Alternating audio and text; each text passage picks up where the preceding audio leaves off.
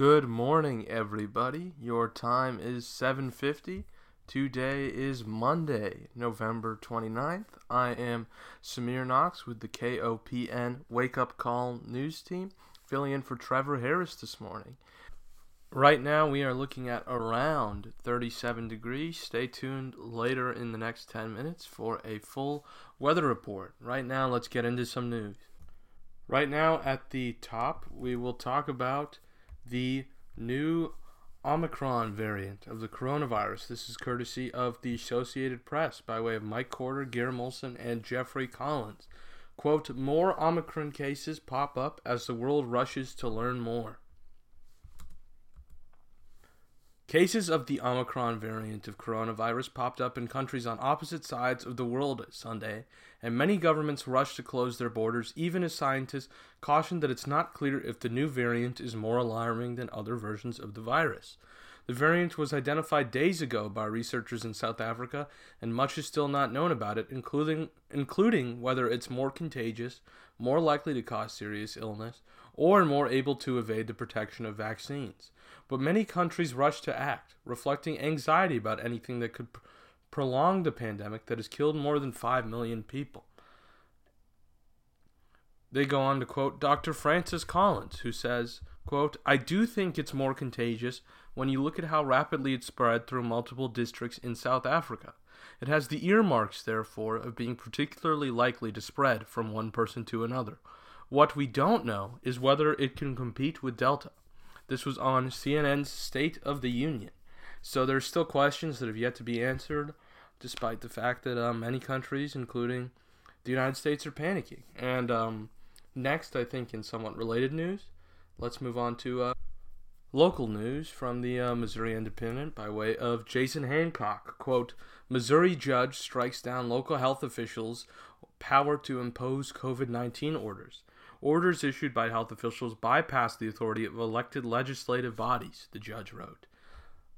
Cole County Circuit Court Judge Daniel Green, this is um last Tuesday, ruled that health orders designed to stop the spread of COVID 19 that were issued by local health departments violated the Missouri Constitution. At issue in the case were regulations issued by the Department of Health and Senior Services allowing directors of local health agencies to issue orders such as closures of businesses. In an 18 page order, Green wrote that DHSS unconstitutionally granted too much power to individual local health officials and directors. The state, in effect, bypassed the only entities under Missouri law granted the authority to issue the types of health orders, Green wrote, which includes county commissions, county councils, and certain county health boards. Quote, Missouri law also provides for criminal punishment for violation of public health law adopted by a county council or county commission, Green wrote. Continuing locally, this is by way of the Columbia Missourian by Maya Bond. Quote, community leaders weigh in on potential homeless shelter. Community leaders have started to plan for a more comprehensive homeless shelter in Columbia as city officials continue to consider using funds from the American Rescue Plan Act to help that effort. The Opportunity Campus, started by the Voluntary Action Center, is still in its conceptual stage, said project coordinator Mark Palmer. The goal is to provide emergency shelter and resources 365 days a year. Right now, the Opportunity Campus has only received private gifts, but organizers have discussed the possibility of acquiring some of the city's ARPA funding for it. The facility would not run with city personnel, however, Palmer said. It would have a privately funded staff.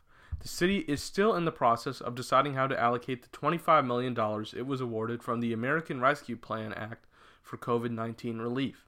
As a first step, it is preparing requests for proposals from local organizations to help shape the scope and cost of homeless shelter of a homeless shelter that could receive some of the initial 12.5 million in ARPA funds. From the Associated Press, Saint worker shortage prompts cuts to St. Louis bus service.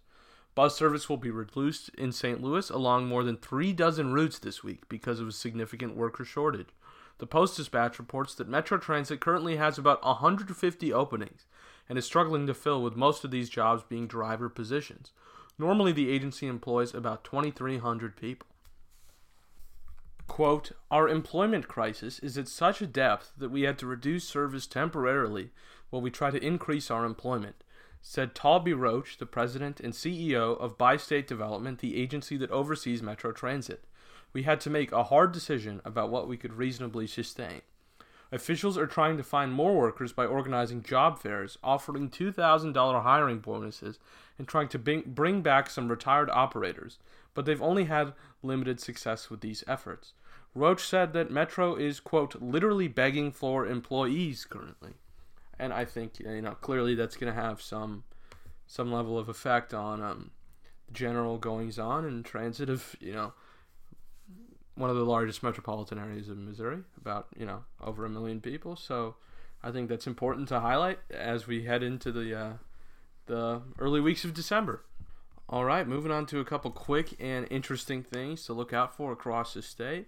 In uh, St. Louis, the St. Louis Hills neighborhood, last night, um, Candy Cane Lane, the famous uh, roadside Christmas decoration attraction in the city of St. Louis, um, lit up and um, celebrated the uh, start of the Christmas season, I guess, as we get closer to December, which is like a, I guess, a fun way to bring in and um, kind of mark the uh, the uh, beginning of the Christmas season, and uh, as we head into December.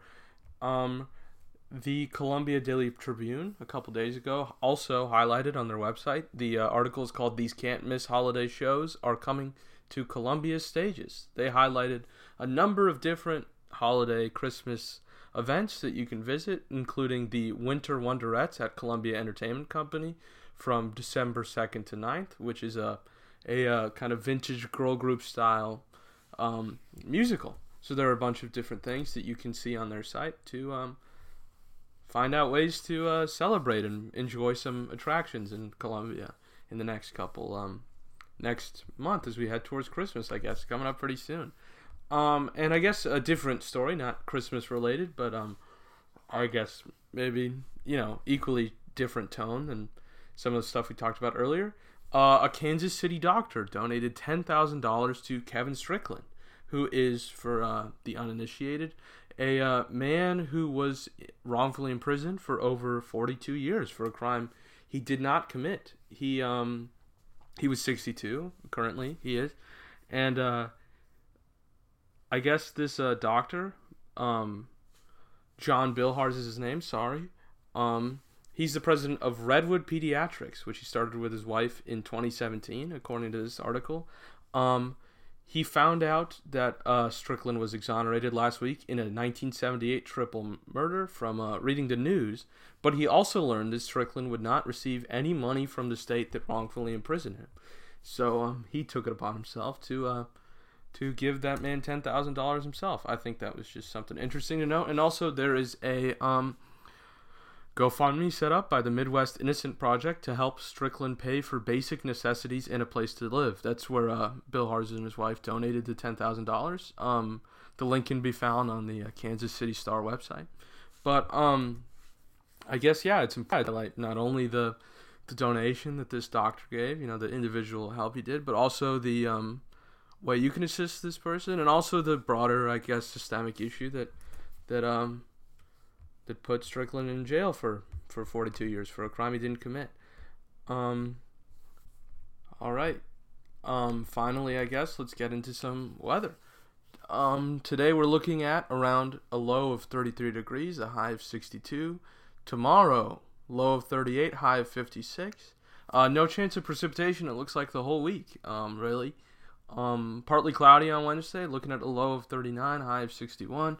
Then a little warmer Thursday, Friday with a low of 47, high of 69, and a high of 64 on Friday.